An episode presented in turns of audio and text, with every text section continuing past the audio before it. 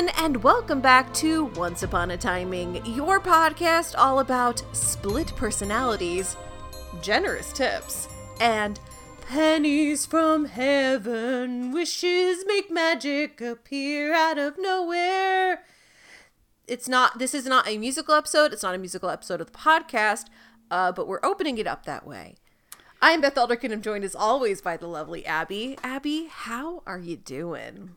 I'm disappointed in myself. I knew you were going to sing that, and I have not a lighter in this room. No lighter anywhere.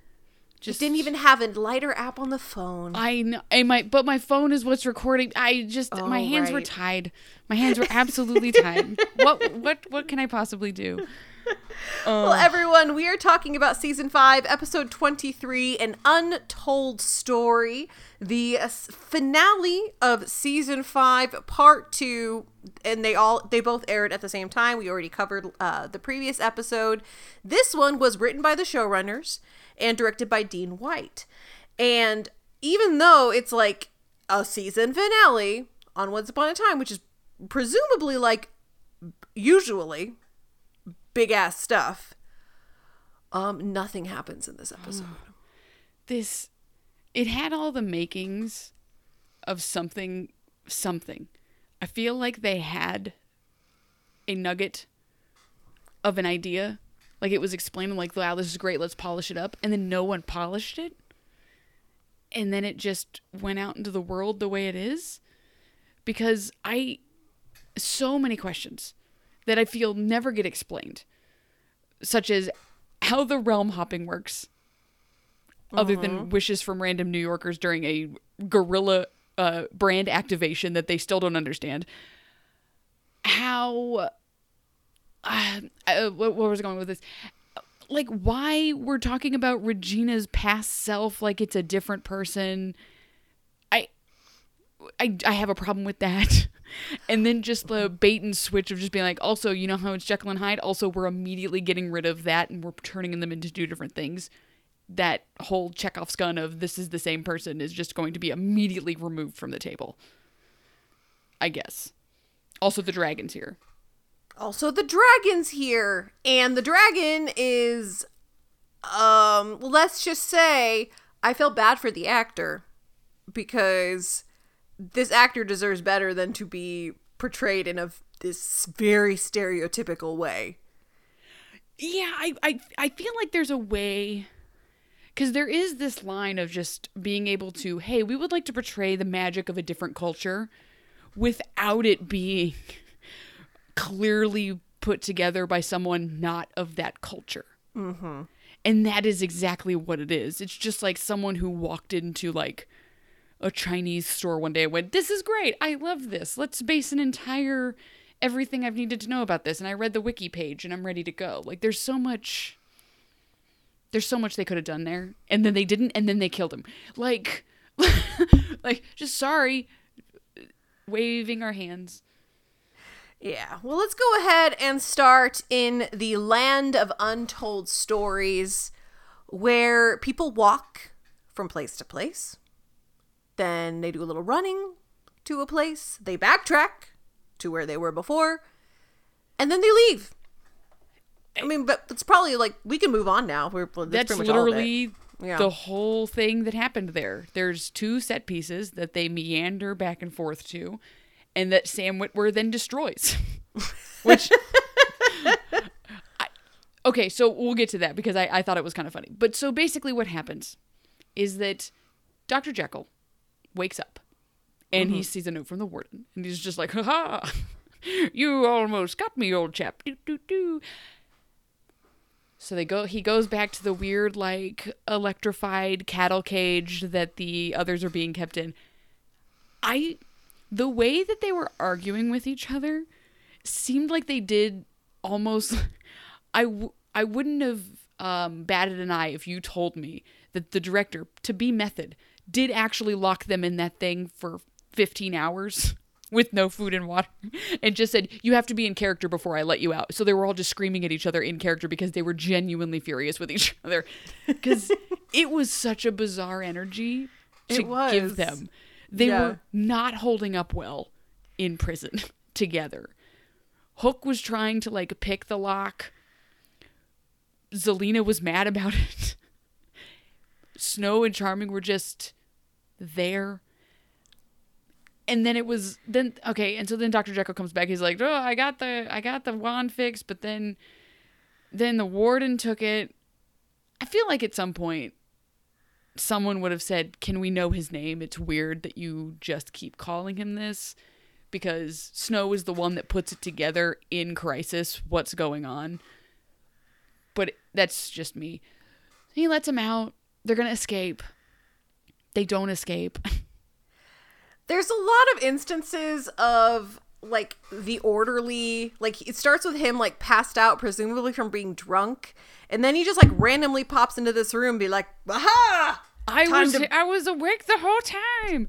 I don't understand the orderlies like anything about him. Why? What's his motivation? Because I feel like do we see him again? No, I don't think so. No and like i wonder if mr poole is like a reference to jekyll and hyde uh, i honestly don't know a little funny tidbit the actor who plays him arnold pinnock you might recognize him uh, because he was the the main police officer in the night before christmas What? the one who like brings Sir Cole Circle to the hospital and is like, "Oh, he must have amnesia. Here, random school teacher, take him home." yeah, What that's him. What? I'm sorry. Hold on. What movie are you talking about? The night before Christmas. Remember the Christmas movie with Vanessa Hudgens with Okay, the knight who so, travels in time. Hold on. I don't know did a if Patreon I, about it. I, I don't know if you f- I filled it in in your he- my head or you actually said it, but I thought you said Nightmare Before Christmas. Oh God. I don't remember any of that happening in the claymation version. Did you get a director's cut? I mean, Tim Burton, he's just he's full of surprises. He just went back in and backfilled it with with a cop and, and a knight that has amnesia. Why not? Oh yeah. So okay. So then they're like walking around town, and they're like, "Well, if he can blend in, like, cause like, the- okay. So I'm sorry. Then then Mr. Hyde comes in and like assaults them, but they still Well, escape. yeah. So the or so Mr. Poole get has the the um the the, the juice and like just The juice. splashes it on his face. He's, like Oh, yeah, he- yeah, Like maybe like a drop gets in his mouth, but apparently it's all you need. We get the special effect again. It never improves. In fact, it No. gets worse. They they they fully split from each other. Oh, not yet. No, not yet. Like he turns No. into Hyde. They run away, That's and then right, Hyde is like, "Ooh, the what is? Oh, this. I know exactly what this is. This serum that I made. That Uh huh. I know. He, he let you come back so you could finish your serum with these flowers that you were tending. Sorry, so little happens. I've combined the few things that do happen. yeah." So, the, he, so like there's the blue potion that switches them, but then there's the red potion that switches them back. Okay, so or splits them apart. So he's he goes back into being Mr. Hyde. He starts choking everybody, and they like so they, they run away.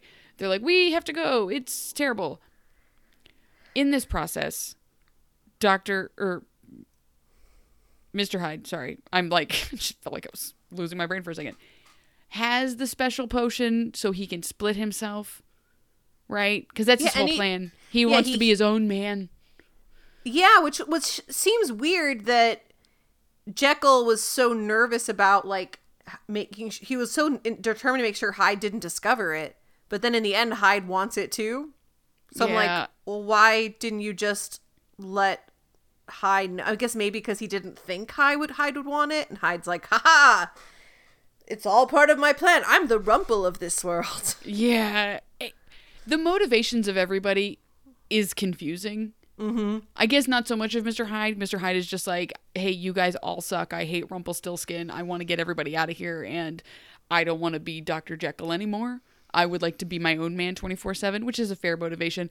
I still don't understand Dr. Jekyll. Don't understand the orderly. I barely understand the main characters we've been following for this entire time. Like, I just. Everyone is just so chaotically moving from set piece to set piece. So they get split. The heroes come back to save Dr. Jekyll. They're like, "We will save you." And he's like, "Great, cool." So they like leave. Can we please talk about the special effect of them splitting apart? Because it Uh, is just so deliciously bad. It's comically bad and it gets worse when they are trying to make it work with Regina and they put her in a giant pup, cupcake, cupcake dress so that part of the split involves yards and yards of tulle. so yes, there the split is um it's rough. It's rough. The uh the the special effects budget like was being stretched thin and they had to cut a few corners with this effect in particular. The uh the Marvel snap dusting that actually looked very good. Yes. I feel I feel like it was one of the cases where they were like they spent a lot of time on the Marvel snap dusting. And they're like, Don't worry, we'll go back. We'll go back. And then they never went back. and they just went, Oh, well, let's go with it. Cause I I mean, I again, nugget of a cool idea. I like the red with like the blue on the sides of it. It's all very like space and sciency looking when they do it. when they pull apart, it's like a sitcom where they're like stepping through like a split screen, be like, "Wow, we're different now, Freaky Friday." And the direction the actors were were not given good direction to how to navigate these these transitions or these splits. They were just told presumably to just scream weird. Like even regina her acting in her split is bad. Yeah, and she doesn't do bad acting. Like that is i feel like that's something that's should be impossible for her yeah. so you got to fudge up real good. But yeah, so they're they're separated. They get hot. They get Jekyll, and they escape, and they go and uh, have a bunch of uh, classic character cameos that will never be followed up on. No, no. We get some lore about the area that the this is the land of untold stories. They they're from all over the place. Hyde is in charge? Question mark. It's unclear. Um, he seems to act like he's in charge, so I guess he's in charge. Um, and yeah, I I do. Zelena has a fun line because they go back to Dr. Jekyll's like lab at one point. He's like, "This is my lab," and Zelena's like, "Oh, so there's not a lot of untold stories about maids." you which which which I had to like stop for a second because it brought up every single time for the last several weeks that we have gone on tangents about people with unfinished business because we have now segued into untold stories, which is the same question mark. I didn't really put that together, but you're right. because it's the same thing we were talking about when we would make jokes be like oh i guess there weren't just a lot of you know insert joke here unfin- with unfinished business. Now it's the joke will continue. The bit continues into the next season of oh i guess i guess there weren't a lot of um barbers with unfinished business. Or not unfinished business with an untold story because everyone's hair looks a fright. The the note I want to make for this this scene, this marketplace scene, yeah. is it was I remember the first time we watched it, I was very excited because look at all these new characters we're going to get. Look at look at this weird hodgepodge thing. We're, we're going back to our roots. Now with time and wisdom and experience, I know that's not the case. So, just two takeaways. One, I liked seeing the nods to different characters. You saw a Moby Dick reference, Three Musketeers, Davy Crockett, uh, Esmeralda. Like you saw a bunch of nods, but sprinkled in there were costumes I can only describe as somebody wearing steampunk at a Renaissance fair. Yeah.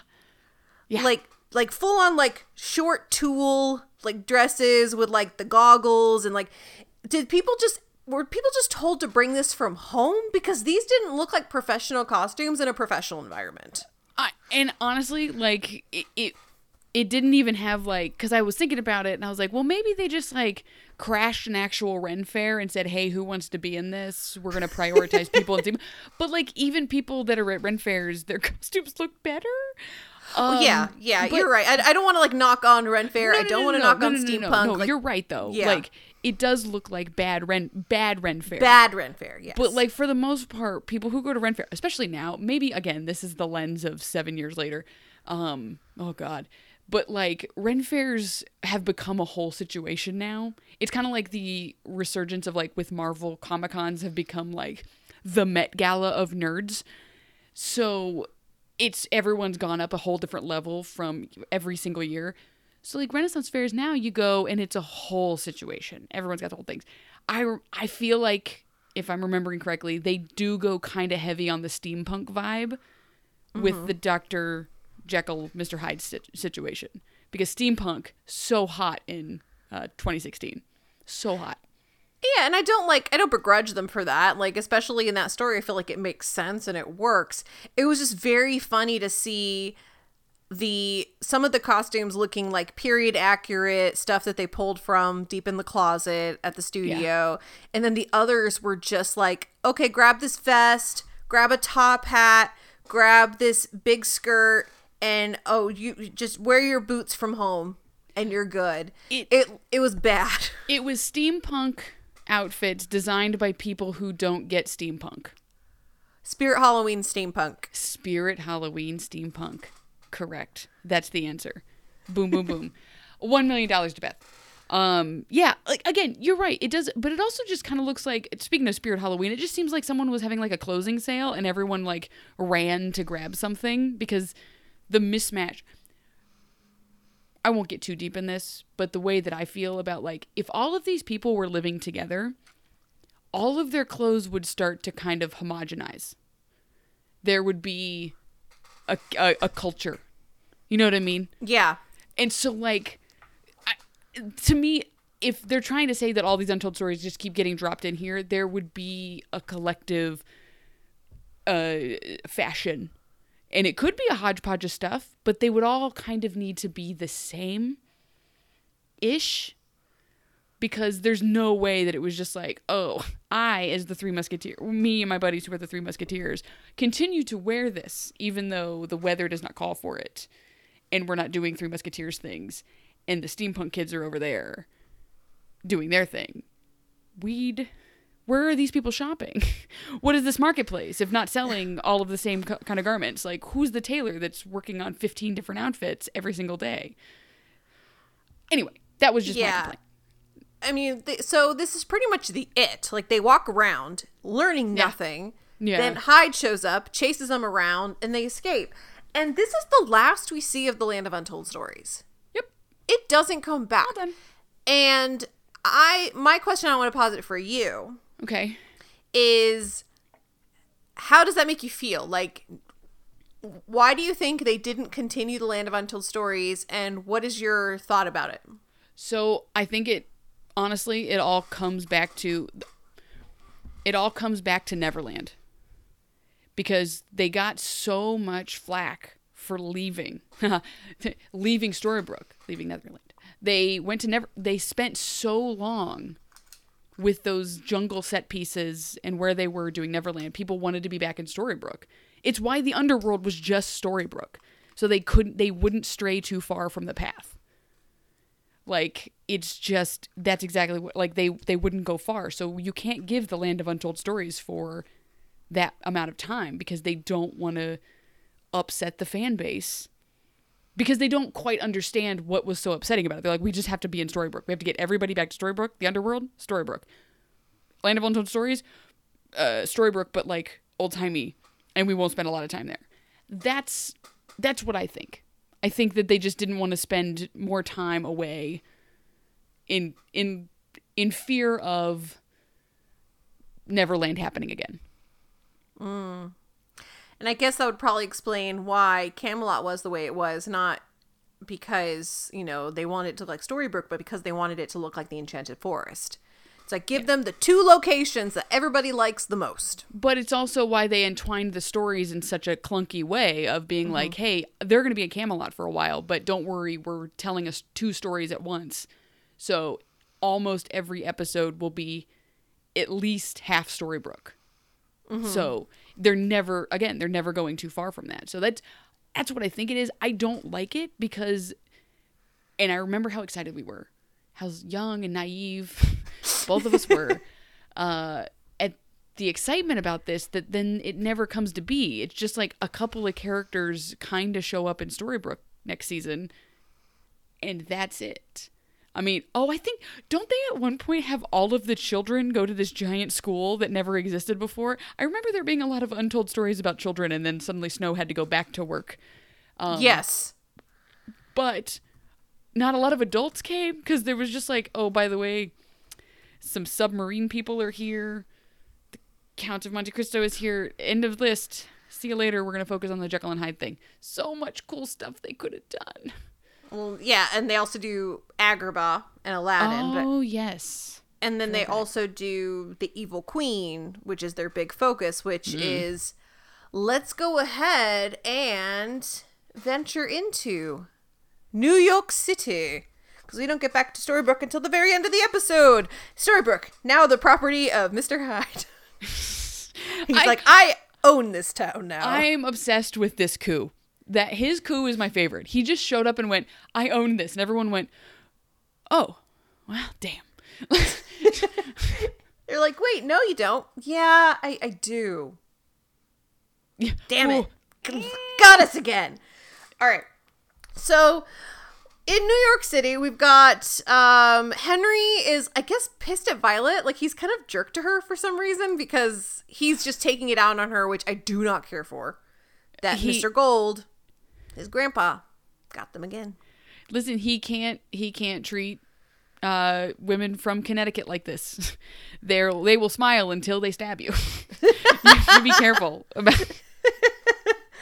And so he's mad because, you know, Rumpel came in, knocked him unconscious, and took the crystal. Um, and then Emma and Regina are trying to figure out how to help Henry and how to get the crystal from gold and a lot of back and forth. And then also, there's a long, long, long scene involving a waiter bringing a meal to Rumple seeing all the occult stuff in the world.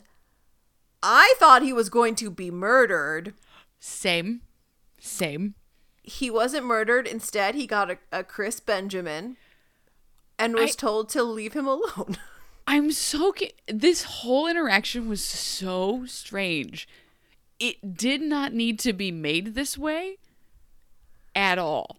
Because No. it's just sir I have you again, the whole thing is a lead up. Like I feel like it was intentional to make us think that he was about to like straight up murder a man and then it like that's not what happened. Um but he's just like, "Hello, sir. Here is your."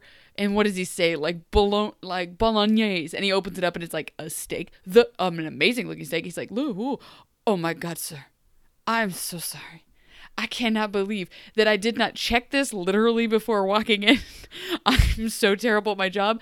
And then Rumple's just like, "Hey, man, it's fine," and then just throws it because all he wants is the sterling silver thing, the whatever you call it, a platter. That's not a platter. It's like a serving tray. And he's like, no matter, throws it. I'm pretty sure you could have just called down like a normal person and been like, hey, can I get one of the silver serving trays? Like, I don't need food on it. It would just be a waste. But like, can I borrow it for like an like an hour?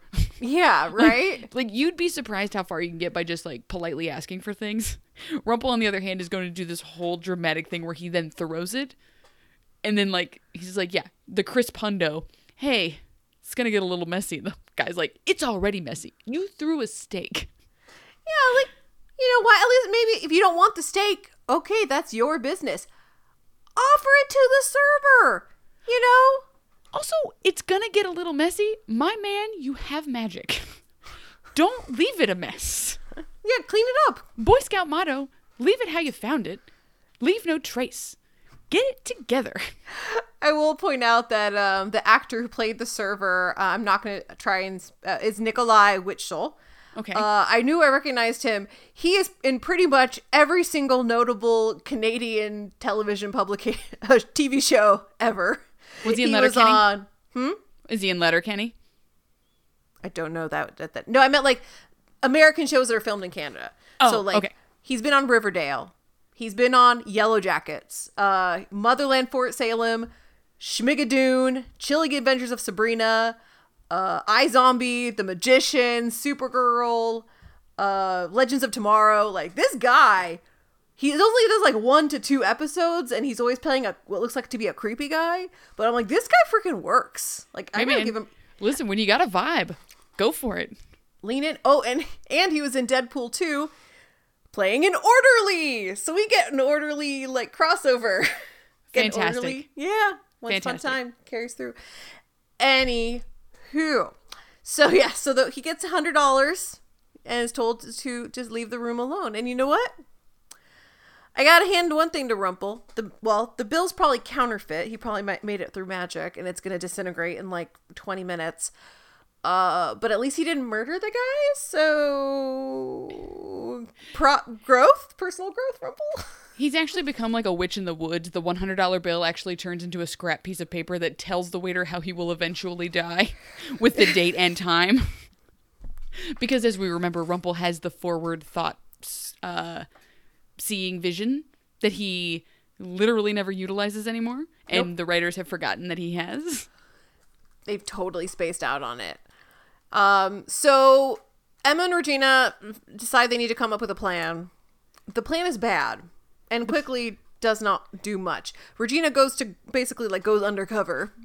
You know, it didn't work with the Queens of Evil. It's not going to work with with their with their daddy. Oh, I'm sorry. I'm sorry. I'm sorry. I'm gonna get you Um, like a jar. I'm gonna get you a daddy jar. A daddy jar. Uh, so I I would like to point out that I I I love the just like blase casualness of like weird stuff happening in New York and no one batting an eye about it. Like they approach the building and it's like got like the only building that has a cloud and lightning and it's like weird lightning and no one's looking, no one's pointing, no one's weird and afraid. Same thing with the dust later. no one is like, hey, yo, what's this? What's happening? Yeah, or the fountain exploding. Like, you know, eh, there's one thing about New York is there's going to be there is a permanent trauma from 9/11. Yeah. And if anything happens that is like that, like big giant ominous clouds above a building, people are going to take notice and and get worried. Like There's- so like there's a you, whole- there was yeah. a whole like oh New Yorkers don't care about anything. They do care about a few They, things. they would all be moving. They would not be screaming, but they would definitely be moving in a in oh. in, in a there's a whole 30 rock joke that I always think is funny where they're like, you know what, everyone likes fireworks. I'm gonna do low to the ground fireworks that everyone can enjoy all around this building in the middle of like the night for no reason with no warning. And so it's just a bunch of fireworks exploding at ground level near a building near 30 rock or near Rockefeller Center and everyone panicking. Just nah! It's like this was a terrible plan. Um so yeah, so they decide to make a plan and there's like this just whole like no no uh my because they found out that the others like granny sent her a text on i guess her sidekick. She's like hey just fyi everyone went through like a weird portal and they haven't been back. They took the sorcerer's wand. Your sister's gone. And regina's like no not another soul. I cannot have more blood on my hands. We must go. We must save them. So they they're like we're gonna make a plan and then cut to the plan like not a cut to like a different scene and then later there's the plan it's a uh, there will be a plan cut to knock knock knock hey rumple i've decided i'm the queen again Which was kind of weird because the last almost one of the last things we hear Regina say is I'll just do it myself. Yep. And then and then Emma says we need a plan. And then we cut to Regina saying Emma doesn't know I'm here. I think they were trying to make it ambiguous like we don't know whether like is she did she go rogue? You know, did she abandon Emma? Is Emma in on this? We don't I mean obviously we know Emma's in on it. Like we, we know that for sure. i But just wish they, wouldn't have showed emma sneaking Yeah. if rumple would have just been like come on in swan and she's like what the fuck she's like got the burglar like the sims burglar outfit on Yeah, we literally just had this scene with Cora, Zelena, and Regina. yeah Like this literal scene. so anyway, so yeah, so Regina comes over to Rumple's hotel room and she's like, I want to let the evil queen out. And I and this is where this is where we can talk about the split thing because I know it becomes more of a physical moment later in the episode, but this is where the conversation really starts. They were teasing it back in the previous episode where they were Regina was really talking about, you know, the suffering and the torment and stuff. That conversation she was having in the previous episode, I thought worked well enough because she was still taking responsibility. You know, she's re- but in this whole episode, she it feels like she's making herself blameless by compartmentalizing all the bad she did and making it a separate entity than herself. That's exactly what she's doing. She's even calling it. She's like, "That's the evil queen." No, uh, you are the evil queen. Like, it's you don't like Rumple. Kind of touches on it where he talks about how like he's telling Regina that she's got part of herself partitioned off, which I mm-hmm. guess is fair. Where it's just like de- that's just denial, where you haven't processed the the things that you've done. And we've talked about this. We've talked about how Regina doesn't own up to any of that stuff, and she just kind of like locks it in the back of her brain, which is a way of dealing with things. It's not a good way, but it is a way. But then you're right. She starts making herself blameless by being like, "Oh, that was a different that was a different person." And it like I have a hard time not relating it to like I know we were talking about like maybe like drug related problems, but like we can also talk about it like mental health wise. Mm-hmm. Like if you were un- unmedicated and you were being like a terror because sometimes like when you have some of these undiagnosed like when you're undiagnosed like I, I don't think bipolar is a thing anymore. Is it just manic depression? And then like things like that. If you don't have those things under control you you are it feels like you're a different person it mm-hmm. feels like the things you're doing you don't have control over and then you start taking medication and now you've you can you're you're in a little bit better control and like to like blame that on like a different person like is so I don't know. I don't like it because then they also kind of start they start dancing around calling it a split personality and it's not. Like it's just she she broke. She became evil for a while. She came up out of it through a lot of her own like her own redemption stuff like found her feelings again start let herself be vulnerable again to act like it was just like a, an on-off switch of a different person is bad on a number of levels, mental health wise and like other ways. It also, I feel like it sells short Regina's journey and character growth. Mm-hmm. Because it's compartmentalizing a a part of her and and externalizing it and making it this like I mean, it's it's pretty much everything that you said. I agree 100%. And the thing I will add to it is it feels especially unpleasant when you consider the fact that out of everybody in the town, Regina's the only one who didn't actually have a split split personality cuz she didn't she was not given false memories in Storybrooke. You remember whole David, we are both. I'm David, mm-hmm. I am Prince Charming. Everybody in that town has false memories and real ones, including Henry and mm-hmm. Emma Which we talked were- about in this episode, yeah. which we talk about in this episode. So like Regina arguably is the only one who doesn't have that. And for her to not only externalize the the darker parts of her personality and then for everyone around her to accept that as truth and reinforce it including Snow feels really wrong Yeah. because it's unfair to Regina and it's unfair to everyone around her. And yeah.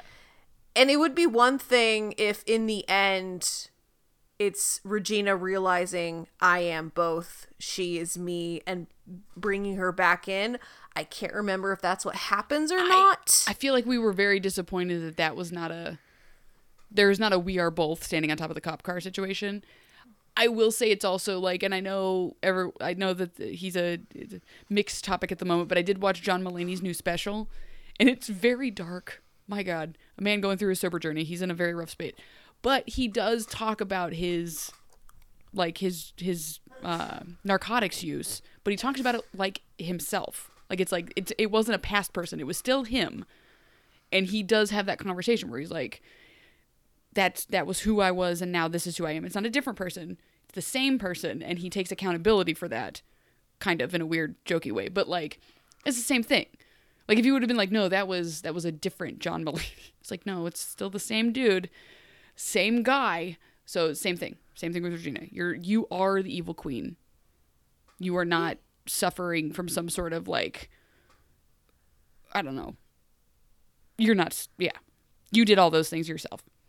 And and yeah, and she wasn't always the evil queen. She became the evil queen through choices and through actions. It wasn't like this hostile takeover of her body and soul. And like, you know, we all have those kind of experiences. Like I have a history with anxiety, like very severe anxiety, panic attacks, things like that, and it would very much impact my my life and how I interacted with other people. And I've since gone on, you know, I'm on Prozac and I go therapy and I feel like a different person but I'm still the same person and the things that happened in my past because of my anxiety are still part of me. Yeah. And it's like it's not a separate person and I the only reason they're doing this is well twofold. One, they're trying to do a parallel with Jekyll and Hyde, which does not work. No, it does not. Because they're very different situations. Very clunky.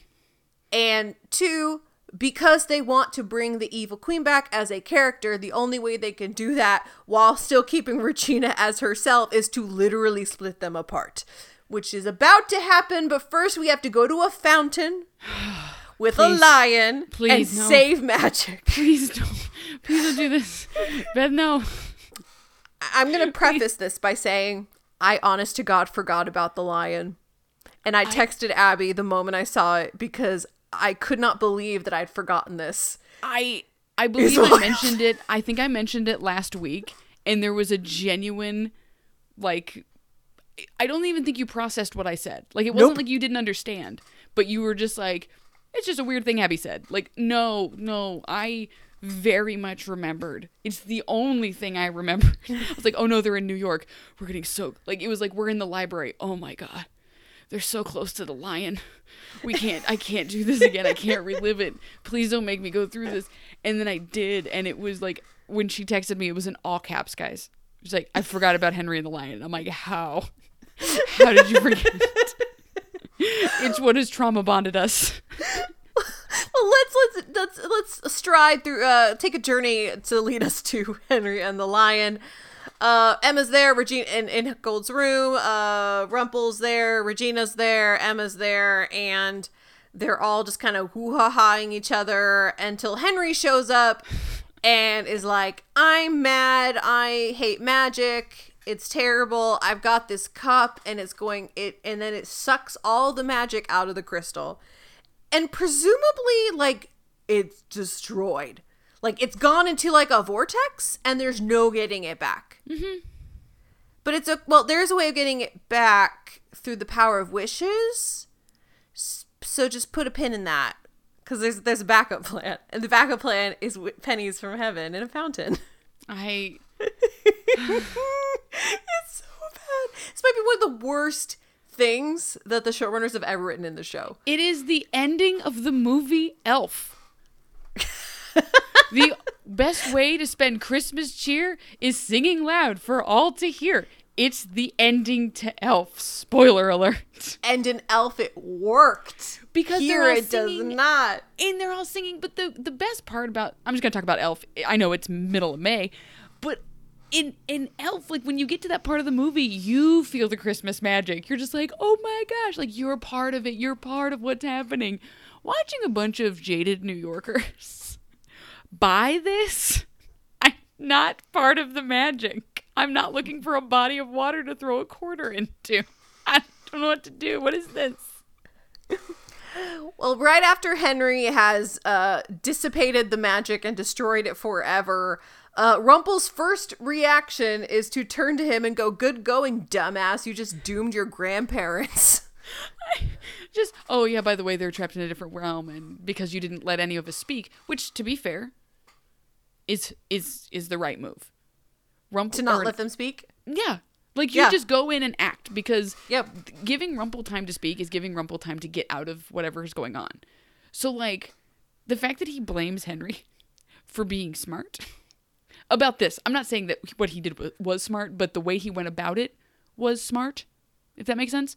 Um, Rumple should be just like, wow, that's what you do. Because Zelena even says it earlier in the episodes shoot first, ask questions later. Yep. And that's what Henry did. And it worked out just about as well as it works for Zelena. Because apparently Hyde, by the way, can absorb magic. I got, I, uh, okay. Yeah. Woo! Sure. Science. Um, and and then so then Henry storms out. Violet goes on is on his heels because her only purpose is to support Henry. She has no life other than that. She will live. She will die for Henry. Um, and then we get this really weird moment where Emma and Regina are like, "Oh no, what's happening to Storybrooke? Did everybody just, you know, who's who's there still get sucked up into this little void and, and disappear in a puff of smoke?" And he goes, "No, it wasn't actually in danger. Um, just the mat, just the magic in the crystal. I lied to you so that you would help me get Henry." I, But like it calls into question every claim that gold has ever made. Yeah. And is that something we should be doing? because it literally just continues to snowball. Mm-hmm. Don't worry, there is someone that's magic. But isn't this the land without magic? It is, but it isn't. And Emma's like, stop with the riddles. Okay, everything he's told you is a lie. And we should never believe him for the rest of his life. Because it he's only wrong when he needs to be. And when he's wrong, he's lying. Like it's just like, no, JK, I'm lying. He's like a he's like a cat that falls off a table. I meant to do that. It's fine. Lick, lick, lick. It's fine. I I hated this because it's also like backtracking mm-hmm. everything. You can't call it. We've been calling it the land without magic since day 1. Literally day 1. And now we are undoing the land without magic. I I I And don't you- like this at all. And you also can't like set up uh, stakes in the same way that you always set up stakes and then just be like, "Oh, actually those the stakes weren't real. I made them up." Because the way they presented it is that Storybrooke will disappear when the magic's when if the magic is destroyed. Storybrooke mm-hmm. will disappear because it is made of magic. This was a conflict that matches pretty much every other conflict in scale, intensity, and purpose. And usually told by Rumple. Rumple's usually the one that shares this information because he's always the one in the know.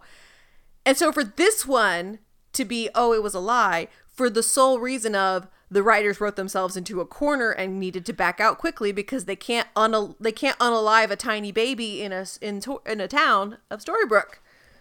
I listen. I'm fine with sometimes when you get yourself into a corner and you have to like fix it from season to season. It's like if you watch like the the sequels, the Star Wars, the newest trilogy, six to nine, or I'm sorry, seven to nine, and like I think it's in the I think it's in seven. Kylo Ren gets this gnarly gash across his face. They fit. They have to move it. They move his scar for the next movie because it was physically impractical to give Adam Driver that big of a scar for a whole movie and then to do it again for the next movie where they give him a healed scar. You just can't do it. it. Doesn't make sense. I think they did the same thing with Game of Thrones. Like in Game of Thrones, Tyrion takes a really bad um, injury to his, I think his nose as well, but they do it differently in the show because it doesn't make sense. If that happens, like if you do something because you think it sounds cool and then the next season you're just like, we can't do this. It physically can't be done. I will give you I will give you the benefit of the doubt. Sometimes that happens. This literally happened within three episodes. There's no way you wrote yourself into a corner and then we're just like, we're not going to go back and fix it. It was literally in the same two-parter. It was Yeah. literally the episode before. They wrote these episodes together to be to be aired together. Yeah. So they wrote themselves into a corner that they immediately got themselves out. Anyway, as all of this is going on, Emma oh, they um Emma goes out to Henry and I don't know what was going on with Jennifer Morrison in this episode. I don't know if she was bored. I don't know if she'd taken like an extra dose of her her her chill her chill tea. I don't know. She's weirdly subdued in this episode. She took the whole, she actually took the whole gummy. She did take take- the half. She took the whole gummy and she was vibing so hard. She, nothing could phase her in this whole episode, and not in a false confidence way, not in an actual confidence way, in a I'm very disconnected from what's going on kind of way. Mm-hmm. That's 100% what was going on. And it's not good because poor the actor who plays Henry was given a lot to do in this episode. A lot of emotional baggage needed to be carried it, he needed all the support he could get, and none of none of anything that was happening was supporting this at all. And I felt so bad for him because it was so everything about this was poorly executed from the moment Emma and Henry start talking about throwing pennies into the well and about their previous life launching into his speech and then the the Connecticut conversation all of this is just it's it's it's hard. It's tough. I feel for Jared Gilmore in this episode because there is a lot put on his shoulders, and he didn't, like you said, he did not have a lot of support. Like even the kiss, apparently that was his first kiss. Oh no! And on top of it, the the guys who play Hook and Charming were apparently in like a car off off off like off screen, like making kissy faces out a window. Like oh, I'm sure, like and I'm like, I get it. Like you you guys are all close and it's cute and whatever, but also like this is this kid's first kiss and you guys are being kind of dicks. I wonder if they knew that at the time. You know what I mean? I don't Yeah, that's a yeah, it's fair point. And it only works and it's only not weird. Well, maybe it's still weird cuz like eh, no, I'm not going to Mila Kunis' first kiss was Ashton Kutcher on that 70s show, and now they're married and have children. Hooray! But there's a whole different conversation there. Um, yeah, they, I don't like that. Maybe they didn't know. I'm gonna backfill that they didn't know and they were just being weird. They were just being weird. Um, but anyway, yes, he Henry is talking about how he loved it when they were in New York, but his last wish, which I believe we were talking about this when we were like, I don't understand how Hook got here. I guess now I, they kind of explain it, but it still didn't quite make sense. Now we know Henry made a super strong wish in this in this fountain and that's and Hook came to save them from their life and but like she was already dating the monkey. well, I think she I think she had made a wish about her family or like having answers or something. Like they they don't really explain it super well. Um and yeah, so they're talking about the wishes and fountains and magic and dreams. And then Golden and Regina are um, going into yeah they're going to Chinatown and they they go into an herbalist shop and they meet the dragon and they don't explain how he survived. They're just like, "Yep, I survived. I'm cool. It's fine." And uh, and then like the dragon's like, "I'm not going to help you, Rumple. I hate you and you're evil." Now you, on the other hand, Regina, I will help you even though you're both asking for the same thing. I will help you because uh, there's this weird duality thing that we're exploring with your character for some reason, and I need to make sure you do it right. And uh oh, it might just kill me. I just, I, I would like also point out that I don't care for the fact that Regina's grieving process is her violently fighting against her, her sadness, mm-hmm. because she's just like she's like, no, I can't give myself into that. You're allowed to be in like consumed with grief. Like this mm-hmm. is a mm-hmm. normal reaction to watching the man that you loved be straight up murdered in front of you. It has been five hours. Like you are allowed to be sad about it, and the fact that they're like just sort of like, no, she's gonna be like really worried that if she's sad, she'll kill an entire village. Like, I understand the dark impulses thing, but then when you start thinking about it a little bit longer, you're just like, I don't think she's gonna have that impulse because she's not consumed with hatred. She's just sad. Different. It's different. Anyway, he agrees to help her. Yeah, and then so he, he tries to help. and it Yeah. And it doesn't work. He it, he's cuz they all talk about how magic is magic exists but it doesn't exist. He tries to make a portal and he can't cuz it's not strong enough and then they're like he's like, "But we do have the heart of the truest believer here. Maybe if he climbed on a lion and yelled at a bunch of people, they would throw coins into a fountain and everyone would believe. And that's what happens. It's exactly And- what happens. And I I don't want to play this card. but I'm going to play this card. Okay. Play it. Uh, since the first time we watched this episode, I have lived in New York. I'm not a New York expert. I don't live there anymore. I am not a New Yorker. I can never claim that. But as somebody who lived in New York for a few years, I can tell you with certainty that if a, a teenage boy stood on a lion and started yelling at a bunch of people about belief and, and believing with me and throwing your coins into a fountain, no one would do it. No. No. Mostly no one would do it. So, a number of things. Again, I will also preface this by I've been to New York uh two, maybe three times. I don't remember how many times, but not a long enough to even consider myself a real New Yorker or anyone who knows anything about it. But what I do know is that the majority of the time, especially in front of a giant gold lion that Instagram photos would be taken in front of, the people in front of this would be tourists. Mm-hmm. Also, not stopping because crazy teenager. Because they are people from the Midwest, because New York is just close enough to travel for Midwestern people to go see a big city. Because they can't go to Chicago because they're all afraid of Chicago, as I've learned. But they're also kind of low key afraid of New York, so they're constantly afraid of being robbed all the time. So I will tell you, my Midwestern instinct is if I looked up and I saw a teenage boy standing next to a, t- uh, a lion talking about, we must believe, we must believe, I would be convinced that there was another teenage boy picking my pockets. I just like that, like, because my thought when I was watching this was A, I'm about to be robbed because then he does bring up money and that we should get our money out, which means we have to get our wallets out which then we were easy for drive by, you know, like someone running by and stealing my wallet. But also, it seemed like this is the jaded part of me. This seemed like brand activation from a corporation. like everyone was participating because they thought that they were going to get like a free sub out of it. you believed, and that's what Subway will do for you. Everyone grab your BLT sub from the side. Everybody thank our main man up here, Tyler. Let's go.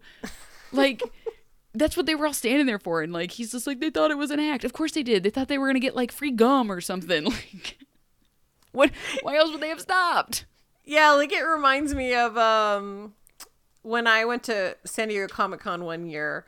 Um like this was when that Robin Hood movie had come out, the Taron Egerton one. Oh, yeah, yeah, yeah.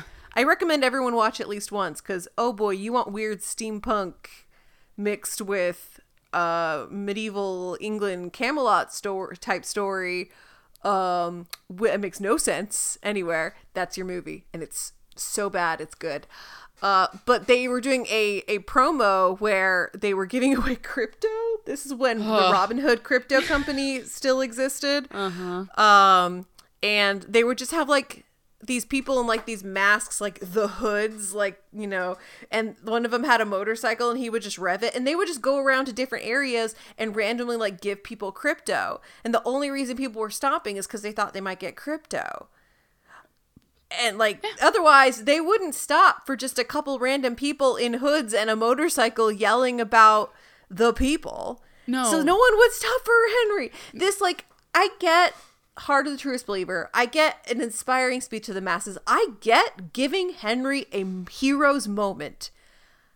I get all of that. This was none of that and they could never make it that. No the, his speech needed to be different like it needed to mm-hmm. be not him trying to give a full speech. It needed to be him trying to like recruit people on the streets. Like this is how i envision it would go. Him trying to stop somebody and be like hey will you make a wish in this fountain?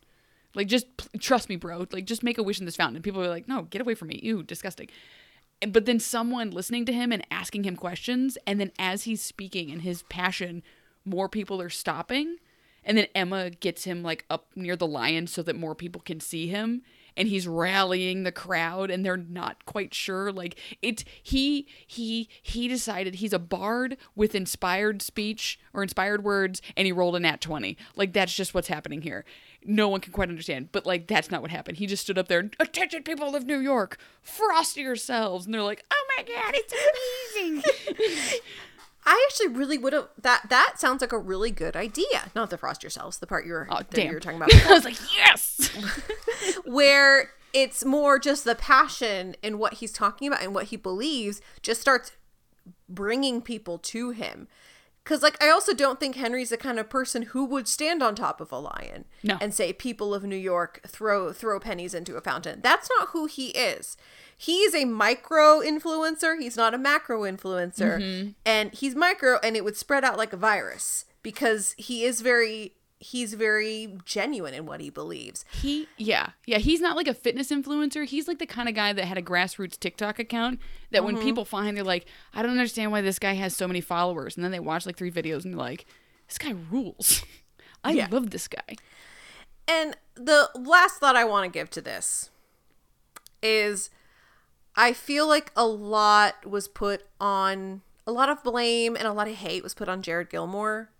It, this isn't a great performance, but no one could make standing on a lion and yelling at people to put coins into fountains. No one could make that work. and I really feel like like one thing that's actually surprised me this second watch through is I'm more appreciative of Jared Gilmore as an actor for trying.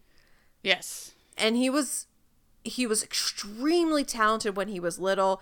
He grew into the role, but the role didn't grow into him. Correct. They fully didn't know what to do with him, and he was growing faster. I think they were. He was growing faster than they planned. Mm-hmm. Like in a not like it was just between shoots and stuff. You forget that kids go from being two feet tall to seven feet tall very quickly. Like it's just one day they're taller than you, but they're still themselves, and you're just like, oh no, you are a teenager with the body of an adult terrifying. Um, but they also like this is just what happens. Like I, I will, I just want to make sure because I know we were bagging on it and stuff. Like I would never, ba- I don't want, I will never bag on a child actor, Nope. ever, because they, especially in their transition years of going from being the adorable child that they brought in. Because season one, Henry was literally brought in because he had the fresh, freck- freckled faced boy, heart of the truest believer and then he goes through teenage years, which no one goes through gracefully. It's just a fact of life, and the fact that anyone would dog on, like, because I know that this happened. People were just like, "Oh, he's not cute anymore." It's like, are you dead inside? like, what is wrong with you? You can't control that, and the fact that anyone would do that is awful. But it is the people that are in charge of his storyline and his words that should be taking care of him and not being like this character would stand on the line because it'd be super cool it's like okay let's think about it for two more seconds and maybe think of something that's a little bit more natural for this actor because you sometimes also have to grow a character in the way that the, an, the actor becomes you know what I mean? Like Yeah. he's not an adult, and an adult can like morph themselves into whatever. But like if he starts turning into like a different person, you should vibe with that and move Henry in that position in that way and not forcing him into being an extrovert. He's clearly an introvert. Like He's the author. The author is the most introvert. the author Thing you the could shadows. be. The author sits Yeah. in the shadows like a crazy stalker. Like he doesn't. Also, by the way, why wasn't like if we can be like, hey, the crystal appears in the author's hand, you know, parentheses, and now Rumple can never physically hold it because it's so hot. If he if if Rumple holds the Olympus crystal, it burns his hand so bad he screams. Like if you're gonna break the rules, go all the way out. Break 'em good. Break them good. Break them good and hard, and just like apologize for the whole thing. Don't break a bunch of little rules. Break them all at once. It's a big way. Ethics by Abbey Well, the speech on the lion, happens. it's it's it's an uproarious success. Roarious success. And everybody starts throwing their money into fountains and the magic returns to the crystal. It is the dumbest thing. One of the dumbest things the show has ever done. I'm I'm not mad at it. I'm just disappointed. I'm not mad, I'm disappointed. Because then we cut to, by the way, our heroes fighting Hyde, but then the quarters start raining down and the pennies and stuff start raining down. And they're like, what is it? And Snow, their wishes. Their wishes, Snow. Their wishes. Money is randomly falling. You've got that figured out. And then, like, they're all just on board. Yeah, they'll. Oh, it's a portal made from wishes. Let's jump in. Whee! And yes, and they all end up at the fountain. Everyone applauds, and apparently Henry assumes everyone thinks it's fake. There is one person in that audience, at least, who is so. Their mind is messed up from this, and they do not think it's fake.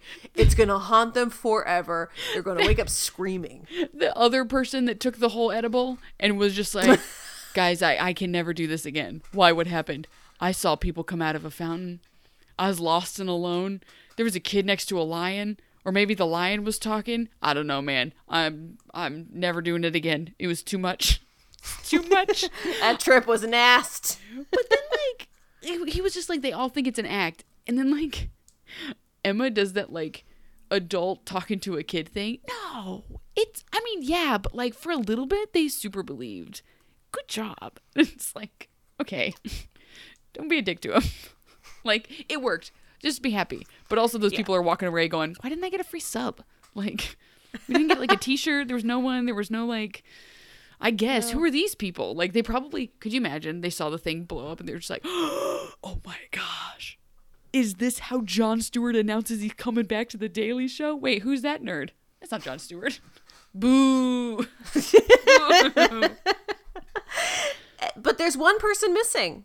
It's Rumpelstiltskin because he has returned to see Hyde. He stepped into the portal as everyone stepped out of the portal. And Hyde is like throwing things around and having a little tempy tantrum. He's having some big feelings. And and Gold Hold on. W- w- fir- First, first, the first couple things he destroys, he super destroys. But like the last thing that he destroys, they do like a weird cut. The last thing he throws, you can tell that he's had to throw it a couple of times, and it just he doesn't throw it with as much force.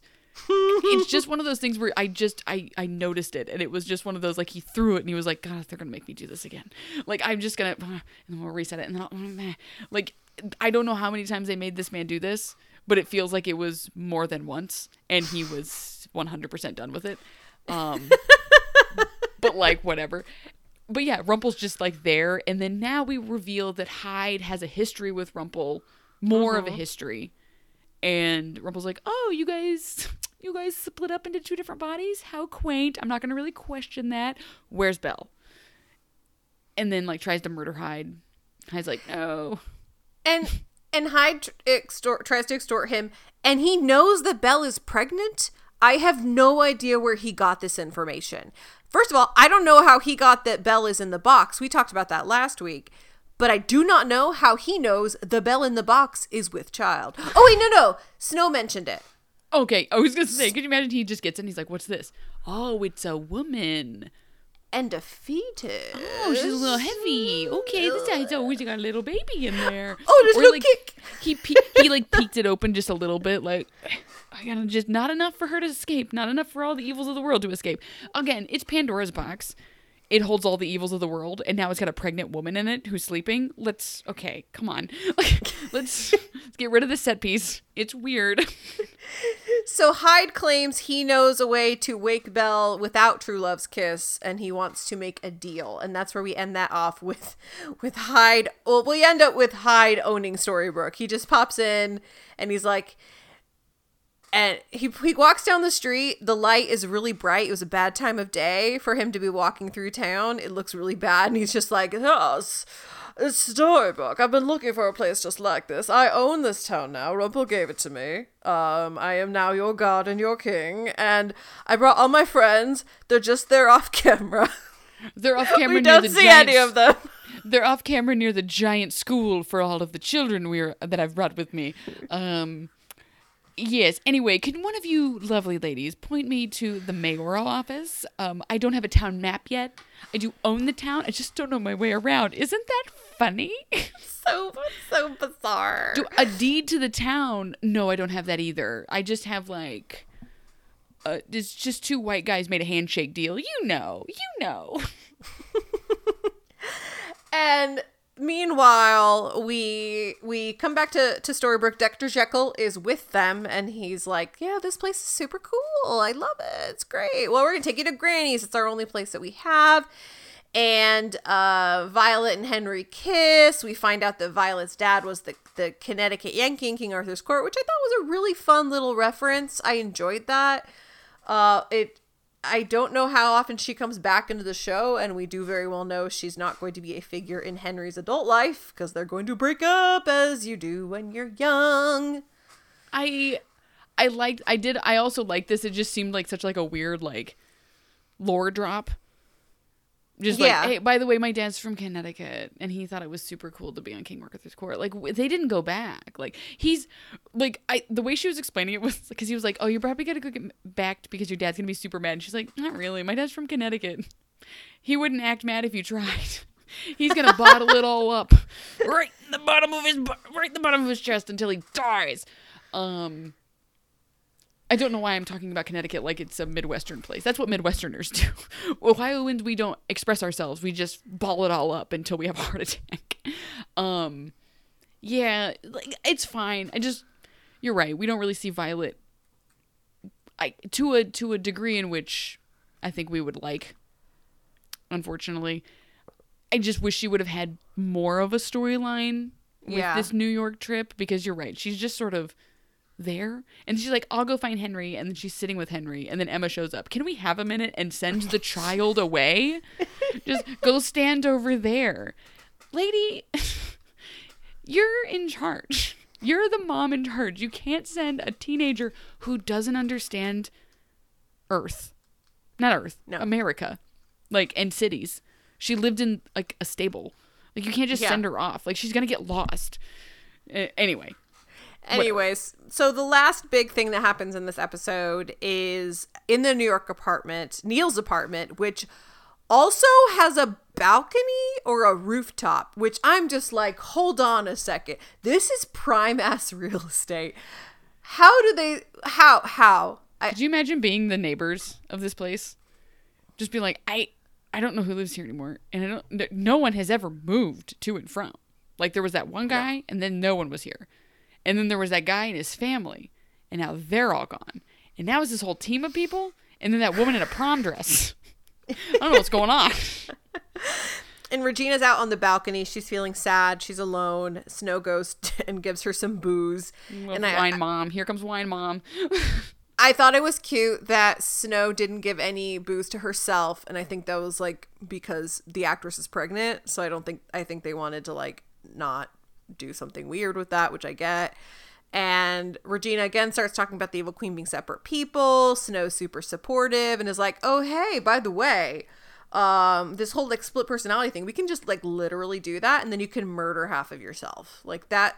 Let's not even think about it. Let's not discuss it. Let's not let's not consider the ramifications of murdering part of yourself. Let's just not do that. Somewhere Hopper is sitting in a chair going, something terrible is happening.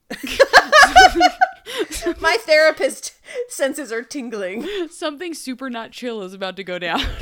oh no. No. Like, could you imagine Regina's like in therapy? Okay. I know we've been talking about this a lot and we've made a lot of progress.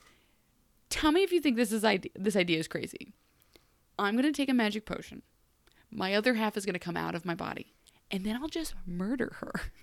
And then now I'm not bad anymore. Even though I just did a murder. like I'm starting this off bad. Doing a murder immediately. No, no, no. Yeah, yeah, that's absolutely fine. We'll cancel all your sessions going forward because you'll clearly be fine after you've murdered half of your soul. Just okay, that's the plan. And then Emma's there apparently. Oh yeah, and they're, they're not going to leave. They won't leave her be. They want to be there to like witness this very big therapy moment.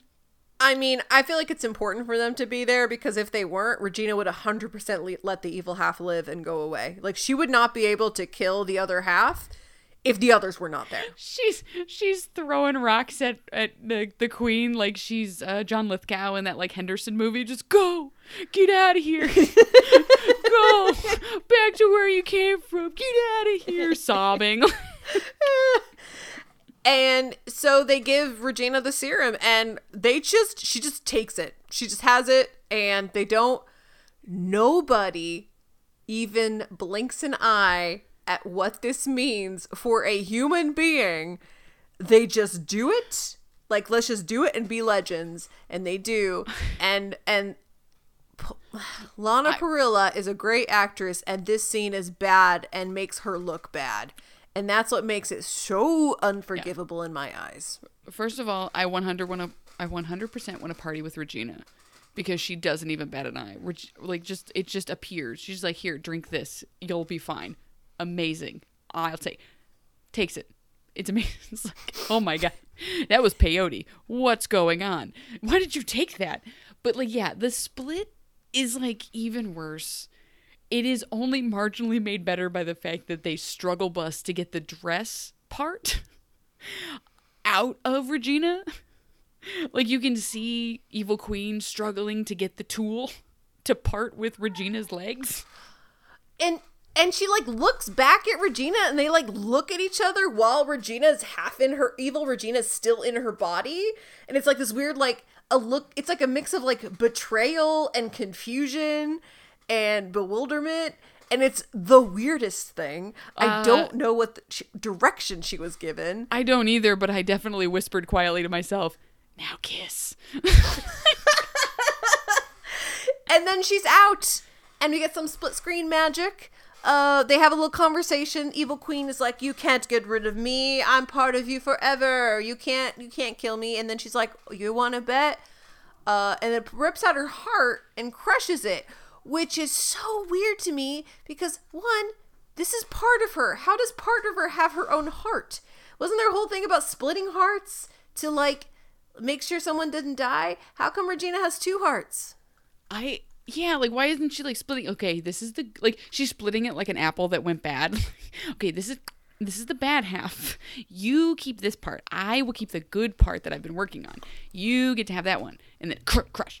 Um, yeah. Th- again, this all really falls apart when you think about it for about fifteen seconds, because in the story of Dr. Jekyll and Mr. Hyde, they are two separate people and so they kind of make it that way like they even make a joke like why do they look so different and it's just like oh it's a manifestation but like it's it's truly like he doesn't remember one to the other like they mm-hmm. kind of they kind of do he kind of gets but like even the orderly is like briefing mr hyde on how dr jekyll is behaving he's like oh he came down here to do this this and this and Mr. Hyde's like, oh, he's not come down here for a while. I don't know. I'm talking like Bane. Um, I was born in the darkness. Um, but now I'm talking like the Penguin. So that makes sense. But like Regina was fully awake for all of this, so it's like she's just. I know for a fact that specifically me, I know. I think you were also um, party to this of just rent relentlessly arguing seven years ago about the fact that if you get rid of the dark part of yourself, you get rid of a very key part of yourself. And Regina should be acting like a like Cora was doing without a heart. Like Yeah. you're you now behave differently, and the queen should be behaving differently because she's lo- like the humanity is Regina, and she's now all the darkness. Like there was humanity in the evil queen, because she was the one mm-hmm. that wanted to like randomly adopt the children that she stole. Like it's not great, the math ain't mathin', but like there was a plan. Like I would like there to be children who lived here, but you stole us. Okay, then get out. No one wants you here. Yeah, but I mean, they're gonna kind of explore their weird complexities with that, or their attempts to do so with the Jekyll and Hyde story, because it turns out like Hyde isn't really the evil one. He's more com- he's more complicated than that, and Jekyll's more evil than we anticipate. Like they they blunder it in every possibility. I just kind of would have loved. Just had the random thought in my head that it was Sam Witwer in an evil Queen Regina dress coming and then and then she looks down and is like this won't do and then turns it into herself again. Like if they'd actually like done like some weird thing where when the evil queen comes out she looks like an evil queen and then she like glamours herself to look like herself. And like done been- something like that to like create that true parallel.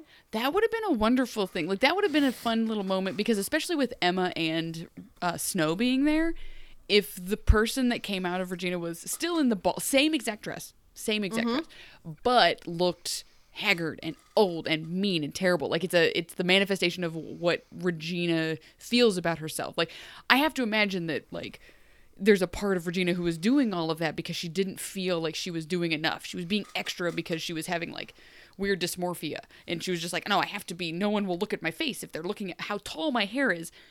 So like if if she comes out and Regina's like, yes, that's her, that's the evil queen, and Snow going, no, the evil queen was you, stunning, so much highlighter, like eyelashes that just go out for miles and everything. And as she's describing it, it's filling in Regina's brain and then like translating into glamoring the, you know, something like that, where it's just like, yeah yeah, I get you, I hear you. That would also Sam Witwer in a just tall wig would have been hysterical.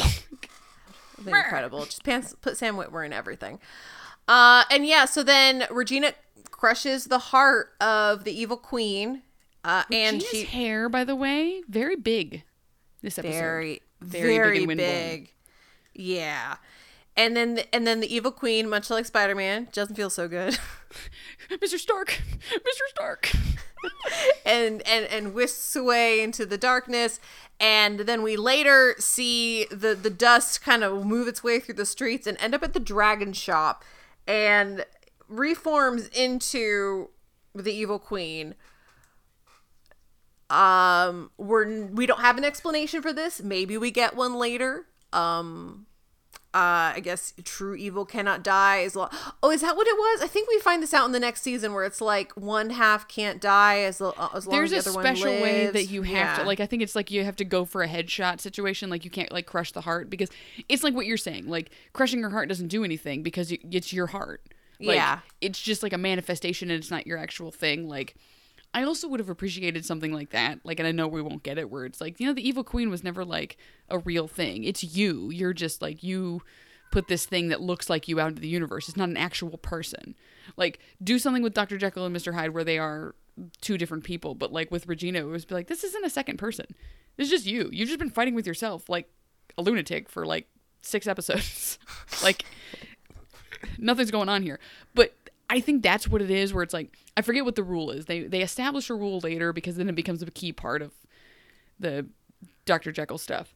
Um but I don't remember what it is. I don't think it's heart crushing. I think you have to cut his head off. Something gruesome.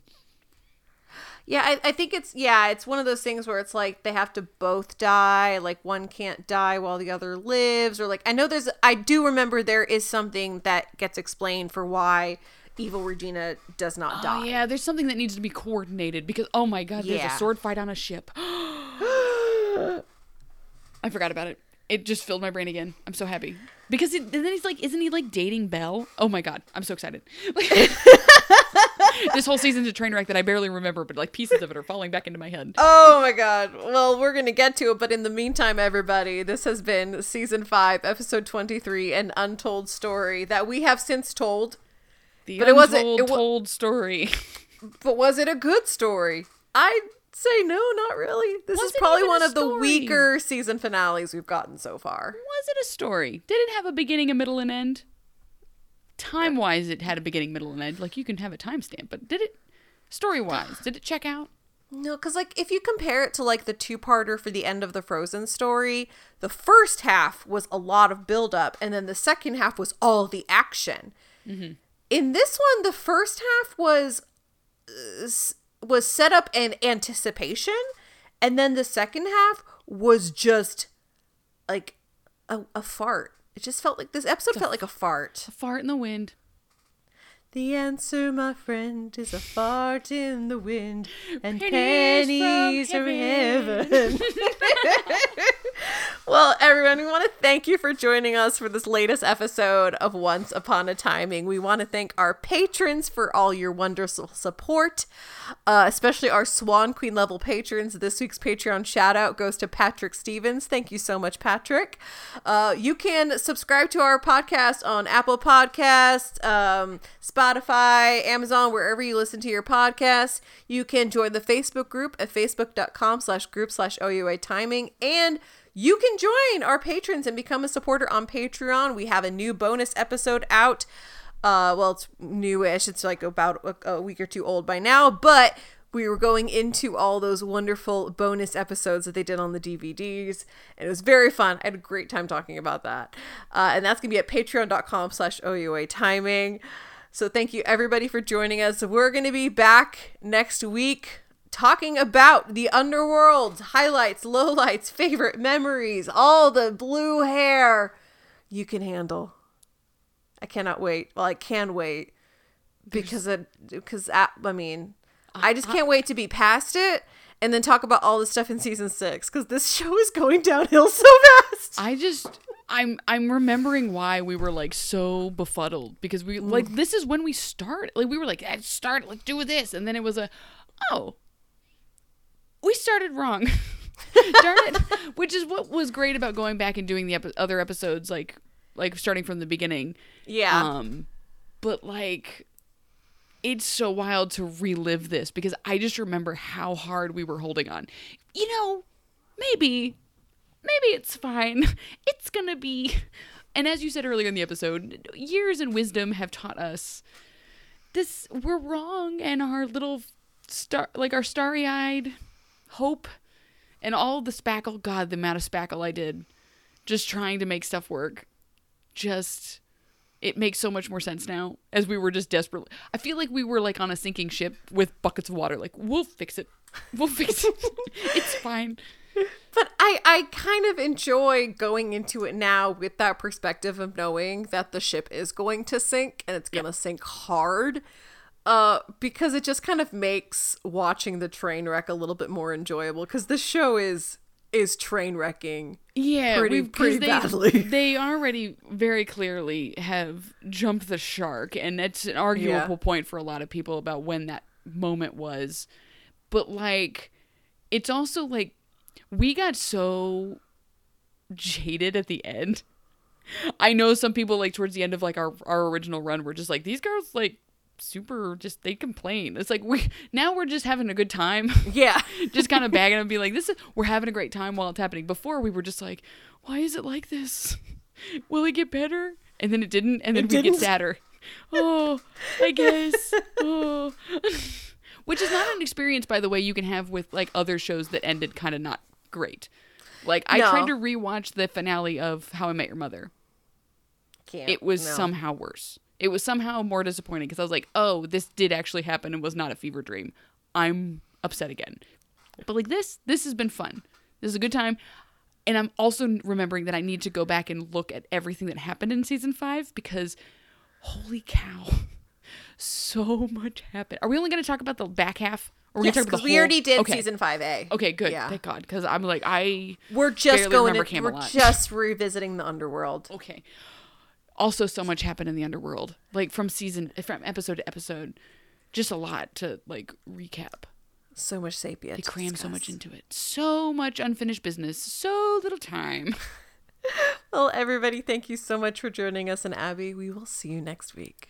See you next week.